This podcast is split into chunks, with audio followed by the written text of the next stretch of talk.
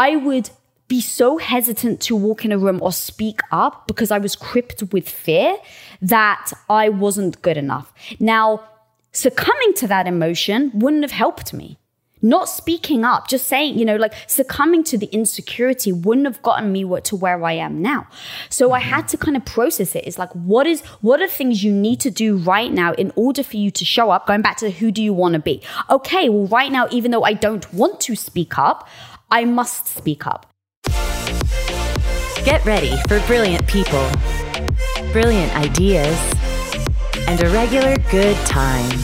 This is Brilliant Thoughts with Success People editor Tristan Ahumada, the show that thinks about how personalities, relationships, and communication shape business success. And now here he is, Tristan Ahumada. This next guest might be your favorite guest to date on Brilliant Thoughts.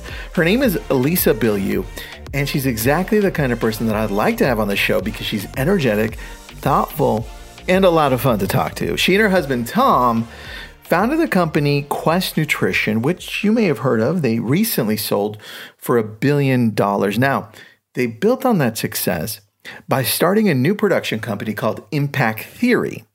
And through that, Lisa hosts her own show called Women of Impact. By the way, check that out. There, she talks about accomplishing goals, finding confidence, and succeeding in relationships. Also, check her out on Instagram. But here we go.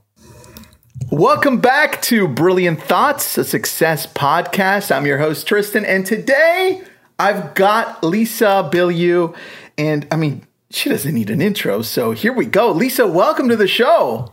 What up? How's it going? I see a big Superman symbol behind you. And so we're, we're already dri- driving right here with our superhero stuff. I know, it's so good. The first thing I noticed is your background. I see Wonder Woman and I see a lot of amazing superhero content. I'm I'm digging this. This is so cool. this, Thank you. This is already going to be awesome. All right, so I'm gonna I'm gonna start off a little different this time because because of our superhero background here. I interviewed Jason Harris uh, a couple of weeks ago, and he he and his company do all of the the marketing for Amazon, Peloton, and all these amazing companies.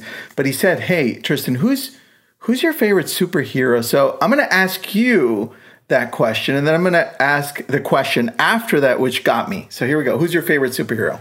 I'm going to go with myself. Ooh, I like that. Here's the thing I practice, I don't practice saying it out loud, but I practice it in my head because for so long I've felt um, not good enough. I didn't feel worthy, you know, definitely had a very negative mindset about who I was and what my worth was and what my value was. And as I started to really dig into what do I want out of life, a big thing was I was just waiting for my husband to make me feel a certain way. I was waiting for him to make me feel happy, to make me feel sexy, to make me feel good, to make me feel entertained. And the truth was, he was on his own entrepreneurial journey. So here I was waiting for him to make me feel a certain way. And the poor man is just trying to struggle to get his own stuff together.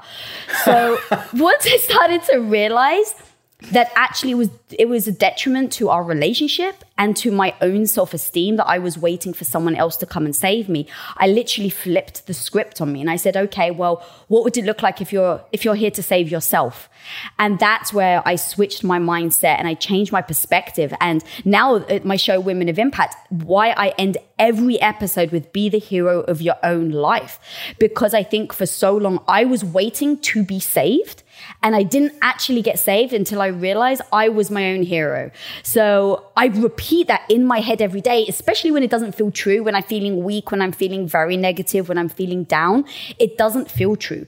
So just like, you know, um, Karate Kid, wax on, wax off, you know, you just got to keep practicing over and over again. That's what I do with telling myself that I'm my own hero. So when you asked me, the answer kind of came without me even hesitating. I love that. I mean, I want to ask you a separate question then attached to that. As you, as you're your own superhero, who do you aspire to be? Like, what's your future self look like that continually pulls you forward? Yeah, I love this question. So I really kind of go to instead of choosing like one person, what qualities do I really admire? And then mm-hmm. what qualities do I want? And then every day, am I showing up to cultivate those qualities? Because I don't think it happens overnight, right? Even if you say, you know what, I'm going to be a nicer person. Let's just say, like, keep it easy you don't wake up and all of a sudden you're nicer. It takes time and effort and energy and repetitiveness in order to be that. So every time I'm in a tough situation, or let's say someone's hurt my feelings, or someone's been, let's just even say malicious to me, um, to make it really extreme, in those mm-hmm. moments where the natural inkling is to lash back, in those moments, I just ask myself, who do I want to be? Mm. And when I ask myself that, it then allows me to say, okay, if I want to be a kind person, then a kind person wouldn't react in this way. And so it helps me on a daily basis almost um, keep growing and keep cultivating the person I want to be. But it's not really one specific person, it's more just an evolution. And the reason why is, I don't know if you've ever met anyone that's like, I'm going to lose weight and I'm going to lose 100 pounds. And they're so adamant, they're so great, they're so um, disciplined to lose that 100 pounds. And then as soon as they've lost it, what do they do? They go and celebrate with cake. And then all the bad habits now come back because they've reached their goal. So now I go, well, it doesn't at least just seeing the people around me, having a clear goal that you cross actually don't, I don't think serves people. So I go, okay, well, what can I do in order to get better every day, but not feel like I'm there, like I've reached the finish line? And I think that that's important. Like, I don't want to reach a finish line. Like, I just don't. I kind of want to grow. I want to improve. I want to um, get better every day. So I just haven't set that finish line for me. It's what are the skills? What is the type of person? Do I show up every day? Yes or no? And then how do I improve? So it's like if I slip up and one day I don't, it's like, okay, the great news is I don't have to beat myself up. I just can go, Lisa, you slipped today. Great. So what am I going to do tomorrow that I'm going to be better at? You know, we, we so beat ourselves up on, am I perfect? Did I do this? Yes or no? And so it's like, yes, I did it, but I totally, you know, flunked it. But great. What did you learn? Now I get up the next day and do that. Um, but yeah, I've definitely found a finish line doesn't help. And I have found that just having one person also doesn't help because there's not going to be anyone like you. It's like the reason why think of yourself as like your microbiome. There's no like two microbiomes alike. Mm-hmm. depending on your genetics, depending on whether you've what you've eaten your entire life, like there's no two microbiomes the same. So now why don't we see ourselves as the same? There's no two people the same. So identifying one person saying, I want to be just like that, I almost feel like you're setting yourself up for disaster because you're mm. never going to be that. And rightly so. You are your unique version of yourself. And by the way, everything I'm saying now, I have come to this conclusion because I couldn't get over my own negative mindset that just kept feeling badly for myself. So I was like, instead of trying to ignore it, how do I bring it in? How do I use it? How do I change its perspective and allow, um, use it as a way for me to get better? So going back to what you're saying, if I idolize someone or a trait that I really want to do and I can't get there or I slip up, I don't feel badly about myself because I've told myself, I'm the person that gets better. I'm the person that's growing into being somebody, not that person that um, already says I'm that. Well, I, I love your answer, by the way. So help me with the understanding of being aware at the moment to be able to do that. Is this something that that you've done towards the end of the day where you start reflecting back? How did you get so good at stopping and saying, "Hold on, just a second, I'm doing that," and becoming aware of it? How did you get there? Yeah, it's it's been years. It really has. It's been in the my, mindset, um, you know, kind of category. Obviously, my husband has his own show that I, you know, produce. And so being in the audience, if you will, day in mm-hmm. and day out, and then seeing how it works for other people. So seeing that a growth mindset really does, has improved other people's lives. And so I was like, okay, what does a growth mindset look like and how do I act in accordance? And really, I've just learned to over time not expect that tomorrow I'm going to be perfect. Um, it's, it's a, it's literally a stepping stone And so, even if you think to yourself, I want to run a marathon, you don't just wake up, put on your sneakers, and then run the marathon, right? You go, well, I have to learn how to work, uh, to, to stretch. I have to learn nutrition. I have to learn, you know, pacing and temperature and body, you know, composition. And so, it, it isn't just put on your trainers and run. So, when I think about how I show up, how I want to be better every day, I just don't go straight to, well, I'm just going to be better. It's like, no, no, it's like running a marathon. What are the small things over time? do I need to get better at? And then see this as a lifelong endeavor, not as a, okay, by the end of the month, I need to be perfect. And once I let go of wanting to be perfect, thinking that was going to be the answer, it allowed me to start taking steps forward. And that's the key. The key is to take steps forward, even if you end up taking steps back. Um, and so I was just always not taking that first step because I was so worried about failing. And so, kind of going to how did I get this good? It just became I looked at my own ego and wouldn't let it get in the way, right? Like, I realized my ego, everyone wants to feel good about themselves. So, a lot of us, especially me, who didn't feel good about herself, would listen to the ego, right? Would listen to all the things of like, well, don't do that because what if people makes, make fun of you? Well, don't do that because what if you fail? And I realized that that was detrimental to my future. So, I ended up going, okay, well, even though I feel it, I do it anyway. And that's really the difference. A lot of people are like, oh my God, you're so confident. But the truth is, I still feel the same way I used to. But I've just learned to, A, um, use it as a superpower. If you want to go to, you know, superhero traits, it's like, okay, if I can see that as a superpower, now I can get better. Now I can really lean into it instead of spending so much time and energy trying to diminish the, you know, the negative thoughts or the negativity that I had about myself. And so women do that. I find that um, so women get in that negative mindset about how they feel about themselves and their own value that I just had to break that cycle. Um, and so it, it's just an ongoing practice. It's the one of my favorite quotes, and I know that I brought up. Um, a karate kid, but because I love the notion of um, just like moving your body as a metaphor for the mind. So Bruce mm-hmm. Lee, he says, don't think kick, just kick. And that's where you get so good. You repeat it so quickly that he doesn't think kick anymore. He just kicks.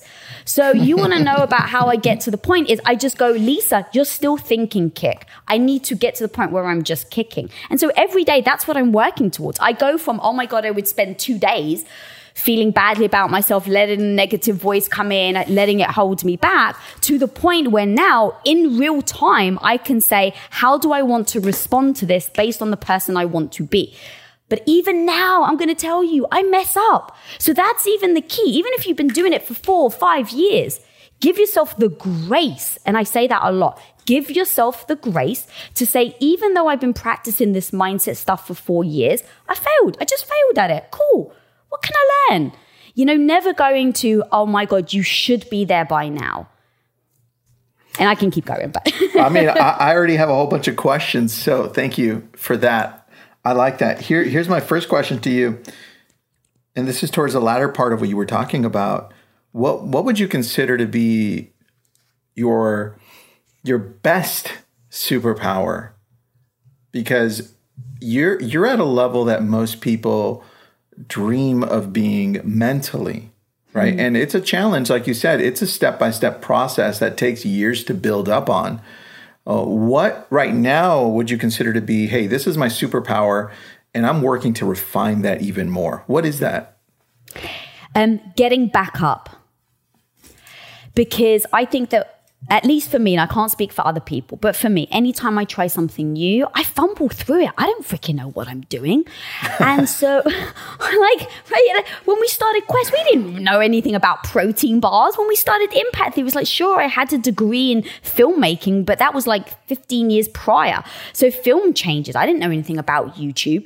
So it just becomes a, um, you know, um, I couldn't let not knowing stop me because I realized I wouldn't get started. So I said, how do I reframe this in my head so that I keep getting started and I keep trying?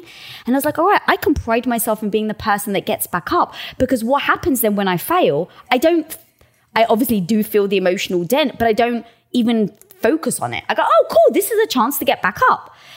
And so I just focus on how do I get back up? And every day it is a physical focus and a mental focus of not only to how do I get back up, but come back even stronger, come back wiser, come back with a, you know, new uh, chip on my belt or whatever they call it. Um, mm-hmm. So that's a big thing for me. And then just how do I get up quicker? So sometimes it takes me longer than others to, you know, get back on the saddle or really come back, you know, with full energy. Um, but, okay, so I like yeah. that. I'm going to pause you there because Please. now I have a question because most of the people listening in are solopreneurs, entrepreneurs, and one of the biggest challenges for most of these people that are building businesses, starting startups or or wherever they're at, is this place of being comfortable with the uncomfortable. And mm-hmm.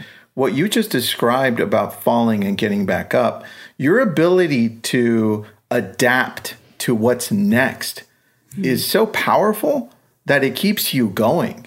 And mm-hmm. that's a place where, like you said, when you were starting these these two companies, like you had no idea what the heck you were doing. but the ability to change so quickly, right? That's powerful. How do you remain calm, as calm as you can be, and adapt so quickly so that you keep moving forward? How do you do that? Um, well, so there's a few things actually you just said there. Number one, get comfortable and then comfortable. I'm still not comfortable. So I actually just want to address that. I found that trying to get comfortable in the uncomfortable, and I wasn't able to ever get comfortable, I started to feel badly about myself. Mm-hmm. So I'm like, okay, Lisa, how do you, again, how do I reframe this so that it just works for me? And it's like, no, no, you can stay uncomfortable, but now you have to work to get out of it. So it's kind of like, that's where I've found the emotional comfort, or not even the emotional comfort, the emotional um, drive to keep going because it's like I actually don't find it comfortable. And it's in the fact that I don't find it comfortable, I push myself to get out of it. Um, that's true. So everything comes to framing. That's it. You know, that's the real thing. And then the truth is, I was terrible at school. Like, I'm not very good academic at all. And so I don't think of myself as being like honestly anything special. And the truth is, is what makes people, some people successful and some people aren't. I don't think it has to do with just intellect. I don't think it has to do with, you know, um, what education you have. I think it has to do with your belief system. And I think it has to do with what what is your dream and how far are you willing to go for it. You know, it's it's tough and there are tough times where i do feel terrible about myself i'm in a room especially when we first started being in a room with tom and his business partners they'd all been in the business for you know 10 to 15 years. And here I was, who had been a housewife for eight years. You know, I came into Quest just helping. That was the initial, like, I'm going to help my husband with his Quest protein bar and his business partners. So I'd been a housewife for eight years. I walk into the room and I feel totally terrible about myself. I have no idea what they're talking about. And in those moments, like literally no idea they're talking P&L. I didn't even know what P&L was. I'm like, I'm sorry, what? And so in those moments, I just said to myself, everyone has to start from square one. And the best analogy I like is imagine I turned around to you and I said to you, Oh my God, I don't have kids, but I'm pregnant. Would you say to me, but hang on a minute, you don't have know how to be a parent? No, you'd be like, oh, you'll figure it out. So we don't have that same mentality when it comes to a business. It's like if you're about to start a business and you don't know, it's like, why not give that person the same grace that they would with a child that they'll figure it out if they want it bad enough. And that's really the thing is that you have to want it bad enough and then you just have to embrace what you don't know you don't know. So I found being in those meetings extremely detrimental to my self esteem. I was li- literally like, Lisa, you bozo. You're in a room full of people and you have no idea what they're talking about. And I felt badly about myself. And then I said, okay, you have a choice. You can keep coming into this room feeling bad about yourself. You can stop coming into this room, or you can admit that they've got 15 years on you and now you can start putting your head down and learning instead of focusing on the emotion that you feel badly about yourself. And so I said, great, what can I learn? Instead of letting your emotions lead, how can I use this to be the superpower, uh, to be my super, the superhero? And so I just decided, great, whenever I don't understand something, I'm going to put my hand up. And so from that moment on, when I'm in this room, I'm like, I'm sorry, I don't understand. I'm sorry, what was that? Or I would write notes and I would go home and I would just Google stuff. Okay, what does this mean? Someone said this. What does this mean? And then you just figure it just figure it out because I realized I had the choice. I had the choice to learn, to get better. That was on me. That wasn't on anyone else. And I had the choice to back out. I had the choice to listen to my ego. I had the choice to say, no, no, I want to feel good about myself every day. And that's my prerogative. And that's what I want people at home to also think. They have the right to say, you know what, I want to feel good about myself all the time. And so I've chosen not to try this. Fine. But when in 10 years, in 20 years, you blink and you say, well, why aren't I over here? At least you can say, I made the decision with my eyes open. And for me, I never wanted that regret. So I would rather be uncomfortable. I would rather not know what I'm doing and learn than to blink and in 10 years wish I was somewhere, but I didn't put the energy into getting there. I love that answer. Thank you. All right. So you mentioned you don't let your emotions lead. Yeah. And in the world that we live in, that's the total opposite, right? Mm-hmm. How how do you get there? How can people practice this? Because this would solve so many of our current issues and, and obviously our past issues. Look at our history. How do we get there, Lisa? Because it's a it's a truly one of the biggest challenges we face. Yeah, it is really tough. And I think this all started when we were at Quest. So our house was put on the line and we cut our salary with, in half. So my husband went from one business to another. We were, you know, I was went back to collecting coupons. Okay, we're putting the house on the line, all for Quest. If this succeeds, then great. If it doesn't, we lose our house. But we committed to doing that. And in doing that, over time, as I was helping and as I described, I was in these meetings with these very high level entrepreneurs. I didn't know what I was doing over time, I started to realize, you know what? Learning wasn't the most difficult for me in the sense of if you don't know something, you could Google it. If you're not sure, you can ask around. All of that I actually found like, okay, I can learn. I can keep opening books but I don't know how to deal with my emotions. The emotions that's preventing me from walking into the room. The emotion that is preventing me from having the confidence to stick up for myself in this situation when it came to, you know, shipping products. It like all of that was the emotion. That was the thing that I actually found the hardest, not the actual act of building the company itself. And that was something I had to address because all the business books like Lean In, which I love, and you know, like a lot of books that I've read, it didn't address the emotion. It only addressed the actual act of being in business. And so then, as you know, and maybe this is what you're referring to, a lot of people, which I, I'm kind of, it's it's a complicated issue, but a lot of people now are just like embrace your emotions, like don't hide your emotions. You should be you. And while I agree to an extent, it did become where I would be so hesitant to walk in a room or speak up because I was crippled with fear that I wasn't good enough. Now, succumbing to that emotion wouldn't have helped me not speaking up, just saying, you know, like succumbing to the insecurity wouldn't have gotten me to where I am now. So I had to kind of process it. It's like, what is, what are things you need to do right now in order for you to show up? Going back to who do you want to be? Okay, well, right now, even though I don't want to speak up, I must speak up. And so it's the it was the emotional confidence that really hit me hard. That was a thing. And like the small things like saying no to your friends of going to Starbucks because right now all your money is going into your business. Or going to Starbucks and bringing your own coffee. I actually did that. And the embarrassment, like the shame that was freaking harder than figuring out how to figure out something with the business. Is all your friends are going to Starbucks, they're paying, you know, three or four bucks, and you literally walk in with your filtered coffee from home. How do you emotionally self soothe through that. That's the stuff that would have stopped me from where getting to where I am now. I went to England. My cousin was getting married. I put on a five year old dress that I'd worn to so many other occasions because we every penny went into Quest. And I show up on the wedding day in the same dress, and someone turned around to me. It was my sister, God bless her, but she turned around to me just as a joke and was like, Oh God, you're wearing that dress again? Now, as a woman in a wedding, she didn't mean it, but I broke. I literally, it crushed me to bits to the point where I was in tears and I called Tom up and I'm like, What the hell are we doing?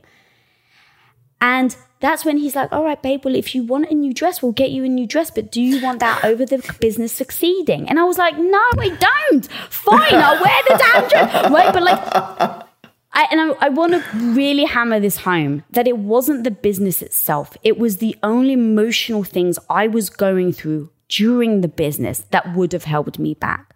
The insecurities, the ego, the fragileness, the wanting to feel good, the not wanting to feel less than your friends, not wanting to be embarrassed around your friends. You know, your friends are literally, they're going to expensive restaurants and you're looking on the menu to see what the cheapest thing is. That becomes embarrassing. And that is really true to, I think, what can hold a lot of people back is that we hold on to a lifestyle that we think, oh my God, what, what am I going to be without this? And that was really hard. Really hard for me. So when I go to um, uh, basically emotions, I just was like, oh, oh, it's my emotions that's going to hold me back. It's not the fact of whether I know something or not. At least you can learn it. Like again, going back to the belief system, right? We can believe that we can learn anything if we set our mind to it. I really do believe that. If I quit my job, if I never had kids, if I literally just ignored my husband, do I think I could learn the piano within five years and be damn good? Yes, I can't play a note. But if I, I believe in myself that I believe that I could if I wanted to.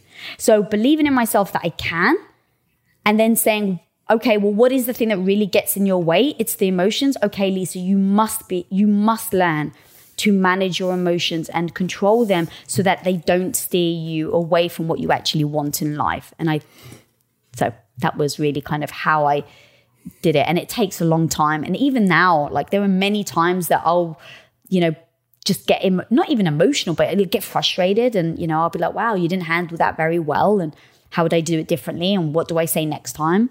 And it's always a reassess, reassess, reassess, reassess.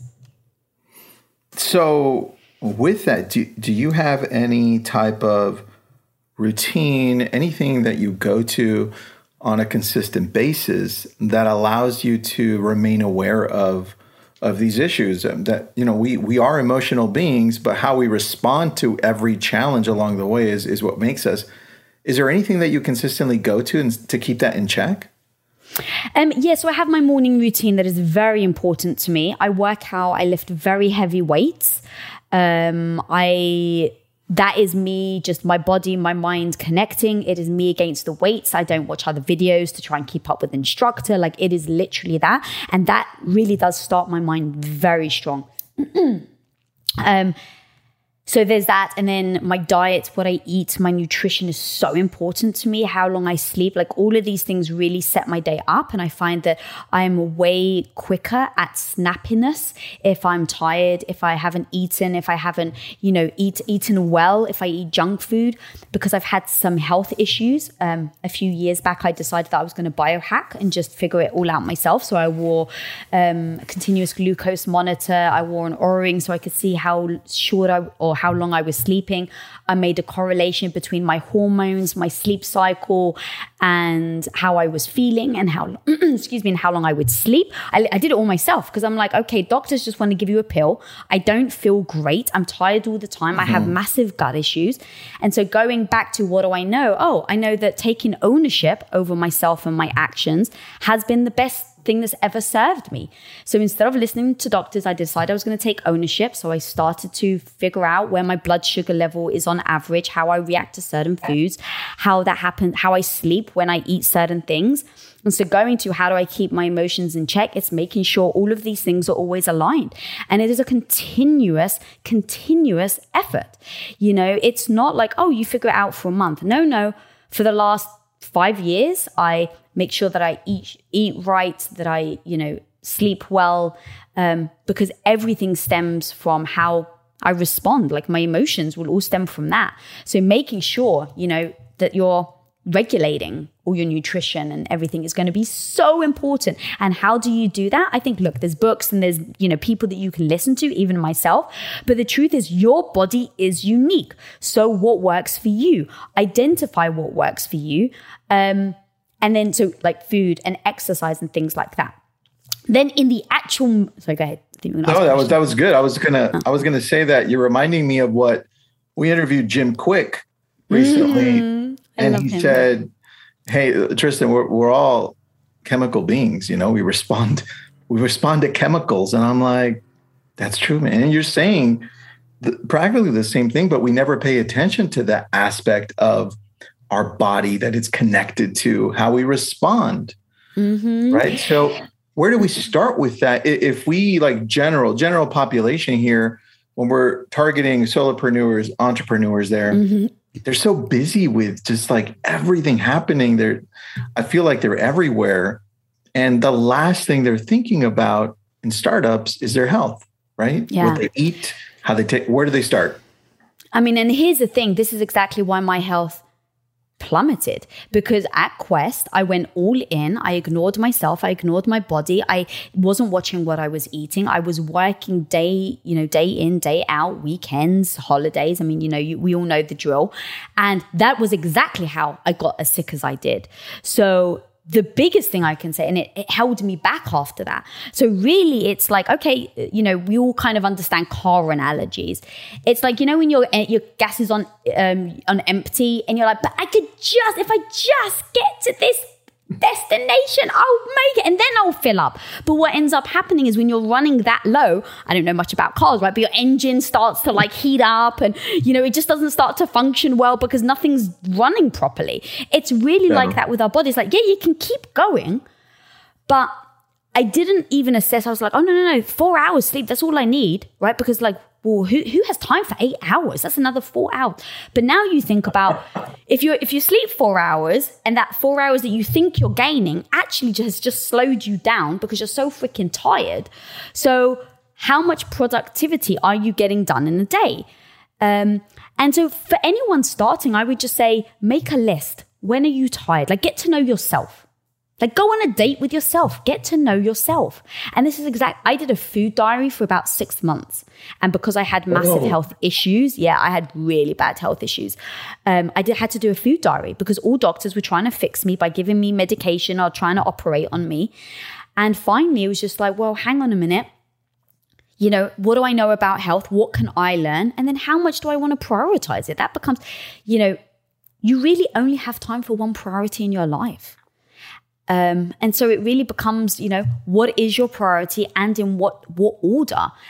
And every, you know, couple of months or whatever, you may shuffle that priority. But, you know, if your business really is the most important thing, the thing, it's hard to say, no, no, just work a nine to five, take care of yourself and your business will thrive. Like it's hard to give that advice because then there's someone else that is working the 18 hours a day that is willing to put in the hours. So you have to, at least for me, I know when to put on the brakes. So while a lot of people like balance, I am not the person to seek balance. Like I don't seek balance. I go hard and then I go, oh, okay, you're feeling tired. Now let's back off a bit. Let's give yourself a little grace. And now let's freaking go hard again. Let's back off a bit. Let's give give yourself some grace. Now go hard again. Right? It's like, but that's how I function. And that's how I end up personally doing better than either just doing a nine to five or going all in. And so that becomes a knowing when to switch off and knowing when you're on, knowing when you're does, working. Mm. Does Tom function the same way? No, my husband is a cyborg and he can literally work I mean, 19 hours a day and he's fine. And that was actually a big thing as being his business partner that he can work that hard and I can't was also something going back to the emotion was something I had to get over because I started yeah. to feel bad about myself. We're 50 50 partners. So I was like, oh, you're not pulling your end of the bargain. And it's like, no, no, Lisa. Remember, comparison will destroy you. Like I just know myself. Comparing myself to him will destroy me. I have a weaker body than he is, whether I want to or not. Don't judge yourself. Just accept that you do, that my body can't handle what he can. And know that when I am working the hours that I'm working, I'm going to get it, give it my all. So, you know, if I'm working 14 hours, I'm going to freaking crush those 14 hours. But if I'm off, I'm going to tell him I'm off. Please don't come and talk to me about work you know, and really being okay with that. Setting the boundary for myself was really hard because I was like, whoa, you know, we're 50 50. I've got to hold up my end. Mm. And it's just like, it doesn't, it doesn't work like that. Yeah. I think it's, let's dig deeper on comparison because that is a massive challenge mm. for anybody starting their own business. And, and just people in general because of social media, right? It just puts mm-hmm. the best of what people have in your face.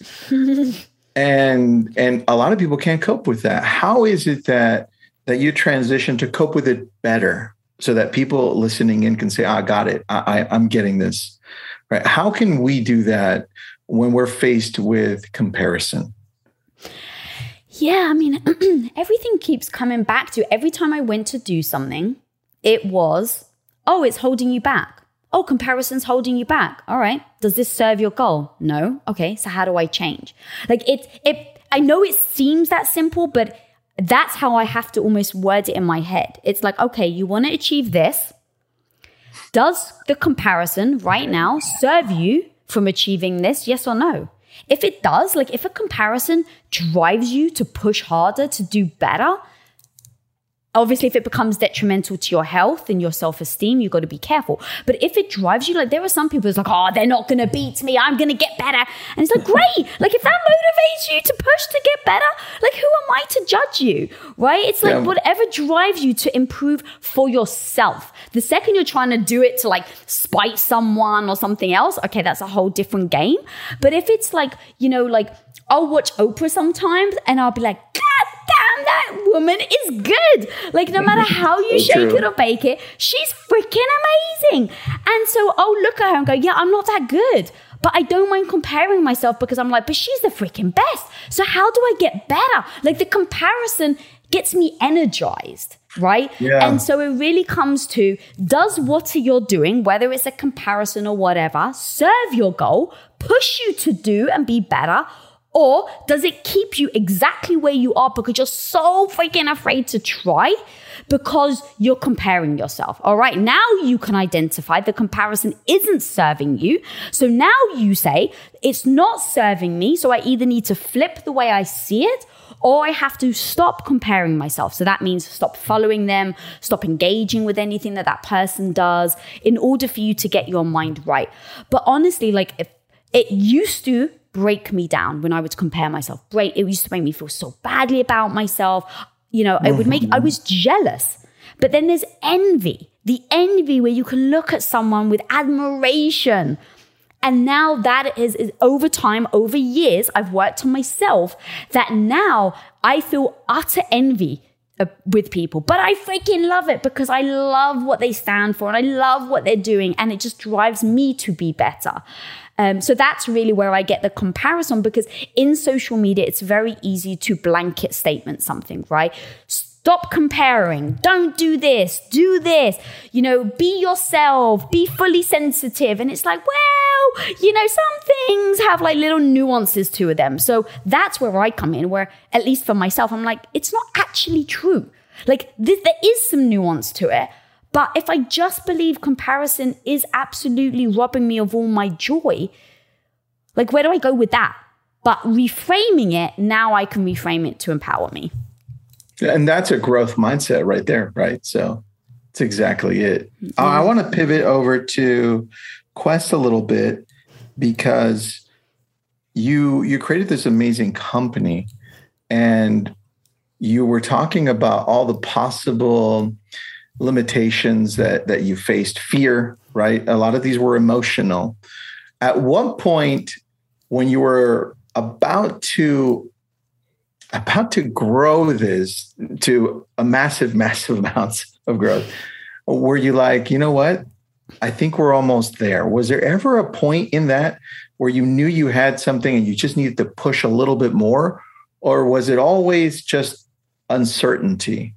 Because I find that solopreneurs and entrepreneurs feel that, but hmm. they don't know where it is exactly. And I want to know what you think. So there was a point where you're like, this isn't normal growth, is it? You know, like, like I was so caught up in, and look, one thing to also say to anyone, listen, guys, Quest wasn't our first company. Me and my husband, we started a domain company, a website design company, a photography company, you know, so all of these things. It, we pivoted many, many times. It was like, okay, this wasn't what we thought it was, or we don't enjoy it anymore. You know, there were many reasons why we just kept pivoting. So when it came to Quest, you know, it was another thing that we were trying. Um, and Tom had his business partners. And so for me, because I didn't really understand the business world and I just was jumping in, just like, oh, I'll just help out, not realizing we would grow at 57,000%. And that's when it was like, so I was just honestly, dude, every single day, I was just struggling to stay above water. Like while Tom and his business partners were off doing their thing, I was in the ship. So I sh- started shipping bars from my living room floor my husband comes home and he's like, babe, do you mind just helping out? You know, like we, have put up a house for collateral. We may lose the house. So any help you can give us. And I was, you know, uh, uh, being Greek Orthodox and being, you know, the belief system of being a good Greek wife, I was like, of course I'll help you, babe. What do you need me to do? And they're like, we just need you to ship bars from the living room floor. That's it. But then we went from shipping bars to me figuring out and then growing at 57,000%. Within two years, you blink and I had, you know, 40 employees underneath me, 10,000 square foot of, you know, um, facility learning imports, exports, you know, international import. It was just insane, like ingredients, regulations. How did you maintain that growth? How did you know to keep on hiring and continue to grow instead of do the opposite, which most companies do? It's like, ah, I can't grow fast enough, and they stop it. How did you and your husband keep growing and, and it, balance that? It, it didn't really even dawn on us to stop. Like it was just like keep going. Like the bars were creating great value, right? We were seeing the um the the the results on just so for me, I just thought it was like a great bar to, for people to lose weight. And then over time, we started seeing all these different communities coming out. So like the anorexia community thanking us for, you know, introducing calories back to them, right? Whoa. Like your face, your expression. Yeah, that's how I felt. I was like, I didn't see this coming. I didn't see, I literally thought it was going to be a weight loss bar. And Tom and his business partners thought the same. But once we started to see, and my husband under, understood marketing, this was back before really Facebook were kind of using that as a marketing tool. So we were mm-hmm. just telling people stories and people that were eating the bar and um, their stories. And so it wasn't about our product, it was about the, the customer. And that was really, it was kind of, you know, marketing back then wasn't really done like that. And so mm-hmm. we were just growing so much. We were hearing all these just incredible stories about a mother, her, you know, her young son was born with type 1 diabetes. And so she, for the four years that he was, you know, was four years old, she kept having to take treats away from him, you know, in front of mm-hmm. in school birthday parties. And she was just like, thank you for making me feel like a better mum because my son can eat your bars. And it was like, oh my God. Wow. So you go from just trying to struggle to figure out how the hell I ship five bars from my living room floor to 20 boxes from a warehouse, right? Like it all becomes just the stepping stone to your why. And I never really understood that having a why was important until we started to grow the company. And mm. so it never dawned on at least me to stop. I was just, to be honest, I was so like just trying to catch up with how fast the company was growing. It didn't give me that myself the luxury to even slow down. Mm-hmm. Um, and then it just became a like we were really helping people. Like we were, it became a cultural product, which I didn't see coming.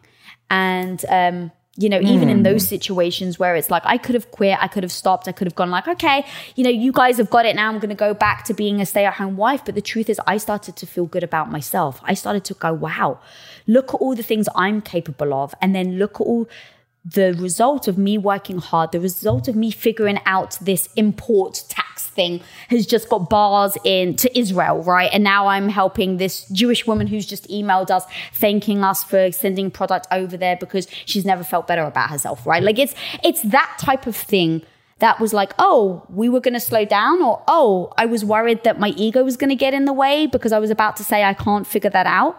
And then every time you say you can't, you're like, okay, are you really going to stop at this? Oh, you, you can stop at this, Lisa. But then that kid at home that is, you know, type 1 diabetic isn't going to get his bar. Are you okay with that? That, that, that lady who's in the, you know, the um, anorexic ward in an ER, you know, e, you know, emergency unit because she's about, she's so frail she can't stand up. Are you going to tell her you can't get the bar to her because you're so worried about your own ego? Like that's how I would talk to myself to push myself to get better. And I can't even remember your question now. I'm sorry, I kind of derailed, but you you answered it. That was good. That was good. Well, look, you also brought up why the the finding the why, mm. and you mentioned that that as you were shifting this company, the focus of the company, you discovered the why. Can you get into that a little bit more? Because I think some people may struggle to find a why until they're actually in the middle of it and they're like, mm. oh, right. So, can you dig into how you process that? Yeah. So, I processed my why during the, the, the growth of it again because yeah i'd walked in saying i was just going to be a supportive wife and then realized that i actually loved what i was doing but it was freaking hard and so as i was doing it more and more and you know there's those days as every entrepreneur solopreneur uh, knows there are days that you love and the days that you hate and in fact, the, one of the best quotes that I heard, I think it was Nastia Liukin, um, who is an Olympic um, gymnast. And my husband was interviewing her. And this hit me like a ton of bricks. She was like a gold medalist. I mean, just amazing. And as a kid, she would turn around and she was like, Look, there were days that I was loving it and days that I was amazing and days that really sucked. And the days that really sucked, I would cry and moan and, you know, whine to my mum that I didn't want to do it anymore. You know, she's like 12 or 13 at this point. And she used to cry to her mum, I don't want to do it. I don't want to do it. and her mum turned to her and said, All right, you're allowed to quit at any, you're allowed to quit but you're only allowed to quit on a good day. You can't ever quit Ooh. when you're failing and when you don't feel good about it. And she obviously, she's like, Well, on good days, you don't freaking want to quit.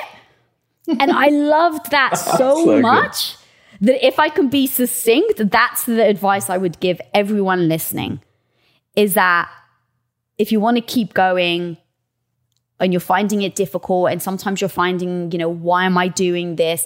Ask yourself that on an amazing day. Ask yourself, why am I doing this? And when you're feeling great about yourself, ask yourself if you still want to do it because those days are the days that you're not going to let the problems and everything get in your way. And I think that that's really what the why does, right? The why allows you to eh, ground yourself in something that you can keep emotionally going back to. Yeah. That's the key through the through the hard times right? Correct. That's why it has to be so clear. So, look, I, I have a question in regards to where you're at now, emotionally, and and with the financial success too. Mm-hmm. Why why keep going? What's going on? How do you how do you find that drive? How do you reinvigorate yourself to get up and say, "Hey, let's just change the world even more"? How do you keep going? Yeah, it kind of keeps going back to what life do I want? I've over the years really learned to ask myself that question with no judgment. Like, no judgment in the sense of, you know, I thought I was going to have kids because I was told that I was going to. Oh, you're a Greek woman. Of course you're going to have kids. And then when I started to ask myself, but do I want kids? Like, do I actually want them? Like, do, what would a Wednesday look like? And I always use a Wednesday because it's kind of like the day that everyone kind of hates. So it's like, mm-hmm. what would an average Wednesday look like? And then do I want them? And once I realized, no, I don't, I just like, oh, I'm always listening to the outside world telling me what I should want, who I should be, how I should show up in the world, instead of just asking myself what I want to do, who I want to be, and how I want to show up in the world. And so it's so important that you ask yourself that question. And to, I'm sorry, repeat the question. I kind of lost my train of thought there. No, you're you're answering it just fine in regards to how you're you're moving forward. Mm, thank you. With, yeah. That, you're, yeah, you're so, right on track. You're right on track. Thank you. so I get so excited sometimes I forget my train of thought. Um, it's good. Trust me, it's good. thank you. So yeah, it really is like who do I want to be and what do I want a good life to look like? And so I ask myself that all the time. And when Quest sold, it was one of the yeah, my husband and I we could have bought an island and retired for the rest of our lives and, you know, paid for our family to be there and that's that. But it wouldn't have been satisfying. I, when we were building Quest, we sold a very small portion initially when we were like on the up. We sold a very small portion, but it changed our lives. I mean, we went from our normal bank account to, you know, eight figures in our bank account just like that overnight. We just, you know, it, it's life changing. Yeah, life changing. So my husband and I are sitting there. We're selling a, you know, selling a small piece, and it, your life doesn't really change no matter how much your business is worth until you actually you know, sell it or, you know, your your life doesn't change. It's the same. So we sold a piece and obviously overnight and we're pressing refresh, refresh, refresh in our bank account, right? And so literally it goes from normal to holy hell. And in that moment of holy hell, we kiss each other, we cuddle, and then he goes to walk off. And I'm like, where are you going? He's like, I'm going back to work, of course. And I was like, oh yeah, of course we are. And so we just get changed, we go back to work. and at the, that time in Quest, no one would have guessed. No one would have known ever that our life just changed overnight because of our why. Going back to what is that reason you get up every day? Look, freaking having, you know, the financial freedom is amazing, but it doesn't feel like how many how many freaking billionaire entrepreneurs have to kill themselves before we realize that money isn't the answer? I mean, freaking Kate Spade. It's like there's a signal here. Now, look, I get it. I get that it doesn't feel like it's like, come on. If you can really go into a jewelry, like if you're a woman like me and you've dreamt of like the day you could just buy jewelry, like you're like, uh huh. Are you telling me that that's not cool? No, no, it's just as freaking cool as you think it is. Absolutely. Yeah. But it doesn't change your life. It doesn't make you feel better about yourself when you're by yourself at night and the lights are out the negative voice is still there. That voice is telling you you're not good enough. It really doesn't matter how many, you know, thread counts your bedsheet is. So how do you feel about yourself? Is that re- like that to me ultimately becomes the most important thing, which is why Tom and I every day wake up and say, how do I want to feel about myself? And where do I get what, what is my why? The thing that drives me every day is the thought that everything I'm doing now can help someone else all the unwiring of the, the brain that I've done for the last 10 years by me speaking up. I, I never wanted to be in the front of the camera. I had stage fright. Like, I never wanted to be in front of the camera until I realized, oh, people are asking me questions. And if I can help them, I'm putting my ego, who doesn't want to be in front of the camera, ahead of helping people. Okay, Lisa, do you actually want to help people or are you using that as a BS reason? It's like, no, no, I really want to help people. Then forget your ego and step in front of the camera. So when I go to what do I want to do every day, it's the why. It has to keep connecting to that. It is the you know, my reason for getting out of bed. So if you want to know why, it is everything that I did when I was 14 years old. I felt terrible about myself. I was picked on because I had a big nose. I had the unibrow. I had um, a mouthful of brace and I had that big head brace that goes all the way around your neck. One of those really ugly freaking ones. I had that. And how can I help that 14 year old Lisa? Mm. The, the girls out there now, the, which is why I love superheroes. Because it's like, I, I think that young girls believing that they're their own superhero is powerful. And I've just spent the last 20 years, 20 years, unwinding the negative voice that made me think that I wasn't good enough. And so now I thought, think if I can live a life where I'm working towards helping young girls not have to unwire it, that's a reason I can get out of bed every day. And so when I'm feeling terrible, when I'm feeling when I'm feeling tired, when I've got that negative voice that's getting louder and louder, I go, oh, okay. So you don't want to help that 14 year old girl then? I don't have to, but do I want to? Yes or no? Yes, is the answer I have come up with every day since we've started Impact Theory. And the day that my answer is no, is the day that I'll pivot. But then you have to ask yourself, you're allowed to quit on the good day, right? So. exactly, exactly, and that's the thing, right? But that's the thing. I have to wait till the good day till I quit. Yeah, that everyone's telling me I'm doing a great job. That's the time. Yeah. All right, last question for you, and you can answer this one however you want. Obviously, how how is it that you have? How is it that you maintain good harmony between your marriage, your what you love to do here, and your emotional stability and just your, your physical being too. How how does that harmony look, and how do you do it consistently? Mm. It goes back to what I was saying earlier about priorities. It's who do you prioritize and how. So let's say, what did you say? Myself. Let's say me, as in my emotions and everything, my relationship, yeah. my business, and, and physical, yeah, mental, and, emotional, physical, yeah. Yeah. So I put that, let's say, under the me bucket. I think we are, we should be our own priorities. So, meaning I have to be my own priority. Because if I don't prioritize myself, if I don't prioritize my mental state, I can't show up to be an amazing wife. If I don't prioritize my mental state, I'm going to be very emotional. What happens when we get emotional? Well, forget about running a business. Like you can't you can't run a business when you're always emotionally heightened. You just won't be able to. So when I go to all these things that I dream about, having a relationship that is going to be till the day I die, and I really mean that, till the day I die, I want to be married to my husband. And so what does that look like? And so really breaking it down. And I used to think it was putting him first. But now I've realized it's actually putting myself first. And I encourage that in him too.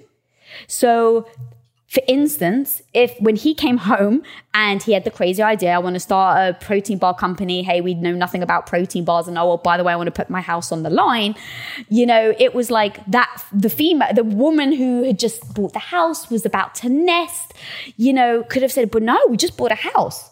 But the thing is, what do I know about Tom? The person he truly is is he's ambitious. So now imagine I ask him to not be ambitious anymore. I'm hmm. literally mm. asking him to not be the man he fundamentally is. Now, can you imagine what kind of husband would he be if I'm ask if he if I'm not allowing him, let's say, to be his true self? Yeah. And Very it goes true. vice versa. And so the thing is, is that I have to make sure that I prioritize myself. That when I went from being a housewife, about, you know, ready to have four kids to, oh, hey, babe, I'm no longer want to be a housewife. You're on your own with the cooking and the cleaning stuff. And by the way, I don't want children either. Like, how did we have that conversation and how did we have such a beautiful outcome? Was because he said to me, babe, what kind of husband would I be to tell my wife who is so happy of what you know seeing how happy and excited you are and growing into this space of entrepreneurship. It's like what kind of husband would i be to ask you to not do that? And so making sure that you're so a me speaking up saying this is what i this is what i want to do and this is how who i selfishly want to be. Not being ashamed of it. Bringing your partner in so they can be a part of that um, becomes secondary. And then the third part is then the business. Because honestly, the truth really is without my husband, I don't get like in the sense of, all right, my husband on with the business. Screw the business. I like give me give me a match right now. Give me the the lighter fluid. Like I'll happily pour fluid all over my business compared to my husband. That's not even a hard decision. So me and him just have this talk and we sit down and go, cool, what are our priorities? Taking self, taking care of ourselves is priority number one so we can show up in our relationship. That means we have to have selfish time and we call it selfish time. People hate the word. I'm not even sure why. We call it selfish time. So every weekend, I say to him, all right, babe, what's your selfish time? And I say my selfish time. And what we do is I'm, I'm a scheduler. I'm the logistics person. So I make sure that we just have our selfish time at the same time. So I'm like, cool, you go do your thing. I'm going to go do mine. And at 12 p.m., then we're going to come back together. Yep, great. Let's pinky swear. Amazing. All right, have fun, babe. He goes and he does his thing. I go do my thing. At 12 o'clock, we come back together. And now we've, we're going to eat lunch together. And we're going to watch a movie together or do whatever we want. But we've started our weekends every freaking Saturday. we start our weekends for at least five hours doing our own thing. And so knowing when it comes down to it, no BS. What is that order of priority? Because what will happen is at some point, you'll get, I hate the word, but you'll get tested. And in those moments of being tested, will you have a cheat sheet in essence to go back to? And does your partner because that's another thing just in a relationship you want to be aligned right? If i'm putting yeah. you know myself and then my husband before my business but then he's putting his business first that becomes a very you know dangerous relationship. So making sure that both of your priorities are aligned so that when one of you is acting in accordance the other person doesn't look at you like you're crazy. That's true. I like that. All right. So i heard you're writing a book or i am, am. no right, i so- am All right. So tell me about that, even though it's probably a little ways out. I want to know what's what's it about? It's coming out in May. Thank you. And this is one of those things, even now. Um, someone reached out and they knew my husband. And so they're like, hey, would Lisa consider writing a book? So my husband comes into my office and he's like, babe, can you believe they just reached out and they asked? And I was like, oh, that's sweet. And I went back to like working. And he's just standing. He's like, he's like, babe, what the? Like that's sweet. That's it. That's all you're going to give it. And I was just like, oh yeah, that's a, that's very nice. That's kind. And he's like, but you should seriously consider it. And of course, what did I say to uh, out loud? I was like, who would buy a book from me? right? The negative voice, it's always freaking there. and this, just so people know, this was like eight months ago. So it's, you know, it's after Quest is sold. It's after, you know, Impact Theory has over, you know, 7 million people in our ecosystem. So it's just, it, I just go, you know what? It's part of me. It's like, just embrace it, but don't allow it to keep you there. So he was like, no, no, no, no. What do you mean? And he was like, why did you dismiss it so quickly? And I just mm. paused and I was like, oh yeah, because the negative, the negative me wanted to speak. So it's like, I just let her and now I'm going to, sh- you know, shut this bitch down and sorry i don't know if i can swear but i'm like i'm just to shut her off. And now i'll go into cool what is it? Like is this something i really want to do? What's the effort? How much will it take? What's my mission? And i the first thing was does it align with my goal? Because while it was beautiful i'd never want a shiny object to distract me from my ultimate goal. And you know you get a lot of people you know oh my god like opportunities may come your way and it seems like that shiny object and you're like oh my god that's amazing but then you blink, and two years down the line, you're like, oh, well, hang on a minute. I had a dream and goal, you know, to help 14 year old girls. And here I am over here selling this that has nothing to do with the 14 year old girls, right? So making sure that you're always aligning your goal with your actions so that when opportunities arise and I've, you know, you're able to either say yes or no with um, emotional sobriety. Ooh, I like that. Mm-hmm. Uh, so any indication of to what the book is about? yeah, maybe? so the book yeah, so the funny thing is this was then with the book I was like, okay, look, what would what would the book need to be in order for it to align with my mission and with my goal and what I want to do every day. And so I'm like, okay, well, what are the things I used to, you know, struggle? I talk about a lot of different things. I can talk about business. I can talk about my uh, health issues. I can talk about relationships, you know, things that I've just encountered in my life. And I was like, well, what was that, that thing that would help the 14 year old girl? It's not how to have a, you know, 19 year marriage, you know. So if they were like, hey, write a relationship book, because like, I'd love to write a relationship book, but that doesn't actually directly serve the goal that I have. And so I'm writing it on confidence. So, um, yeah, because here's the thing. A lot of time I still don't feel confident. And I get all the time people like, oh my God, how are you so confident? And I'm like, if I could only tell the world the truth is it's not that you need confidence, it's that you you don't have to have the confidence, but you have to do it anyway. That's the truth. And so what does that look like? Um, and so I'm now currently writing the book. It's not written for 14 year olds though. So I've really thought this out. And this book becomes the giftable book that maybe, you know, the parents give um, their teenage daughters. That's very possibility. Or aunts give their, you know, nieces, friends give to each other. Um, but also it really is a twofold of you know affecting the ladies who are my age or the you know young women who are trying to get a grips on it and then simultaneously you know as you mentioned about superheroes i'm currently in a project developing a um, story called The Wish Academy, which is a superhero school for girls. So I've actually got that in tandem that I'll just kind of throw in there as a little side note. That's awesome, though. That's Thank so, you. I want to know about that. Tell me about that. Well, that just then becomes right where I put my time, where I put my energy, and making sure that it's always serving that bigger goal. And so I'm. Um, I'm producing that. So it was created by myself and a female friend of mine that used to um, be an incredible creator at Disney. And so we've just got this super, you know, superhero school for girls. And it was like, what would it feel like if I was in school and it happened to be in a superhero world? Like That's all the real cool. stuff that we really deal with. How do we teach girls? So the thing, the thing with Quest bars, and I don't know if I'm like derailing us now, but the thing with Quest bars was up to that point, all protein bars were either cardboard and, you know, tasted terrible but was good for you, or tasted amazing but was full of sugar, so it actually wasn't good for you at all. So, where we took Quest was instead of telling people to go to the gym and work out seven days a week and eat chicken and broccoli, that is going against someone's behavior, right? No one naturally eats chicken and broccoli and goes to the gym seven days a week. Excuse me. So, how do you leverage someone's behavior instead of changing it? Well, you ha- what do we know about people? We freaking love sweet food. So, give them sweet food that happened to be good for them, and now you're using their behavior to their own advantage because they're eating, but they're actually eating something healthy. So the, the, we ask the question of what's the equivalent of the mind instead of trying to so interviews like this, right? Even the interviews that I do, they're so amazing. I love podcasts. Like I'm a podcast avid podcast listener, but the truth is not everybody gravitates toward podcasts. But most people do music, television, movies, video games. You don't have to persuade anyone. You don't have to, mm-hmm. right? It's just, it's entertaining first. So me, we, our hypothesis is just like the quest bar, which is using someone's behavior to, to their, to their advantage.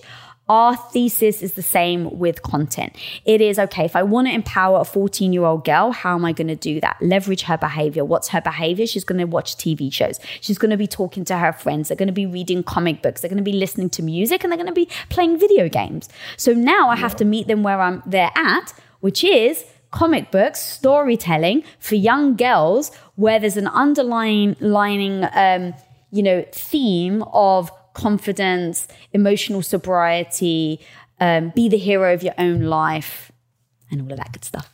That's so cool. I love that. And Thank then obviously you. we'll see when your book is. I have a 14 year old girl, by the way. So when you're saying 14 years old, I'm like, okay, it's like my 14 year old girl. So I love that. So yeah, so really the idea was the book is more for like the the adults and the the comic book is more for the younger and kind of doing them in tandem. And then i have a feeling that over time they start to kind of you know come together between mm-hmm. like i said you've got older women really wanting to empower the younger women. And so yep. this becomes you know hopefully the the trickling effect. I love it. It will. It definitely will. Thank you. Great job. This was i mean i took copious notes here. And I, I'm I'm very impressed. So first, thank you for doing this, and thank you for empowering so many people. And I'm getting I'm getting texts from Auberry. She's saying I'm going to buy hundred books, and she, yeah, she loves you like like nothing else. So. Uh, thanks for being I'll on. include her as my uh, my spokesperson. thanks for doing this. Those are all the brilliant thoughts that we have for you today. If you like what you're hearing, drop us a review or just tell your friends. This has been a Success Podcast. Head to success.com slash podcast to hear more just like it.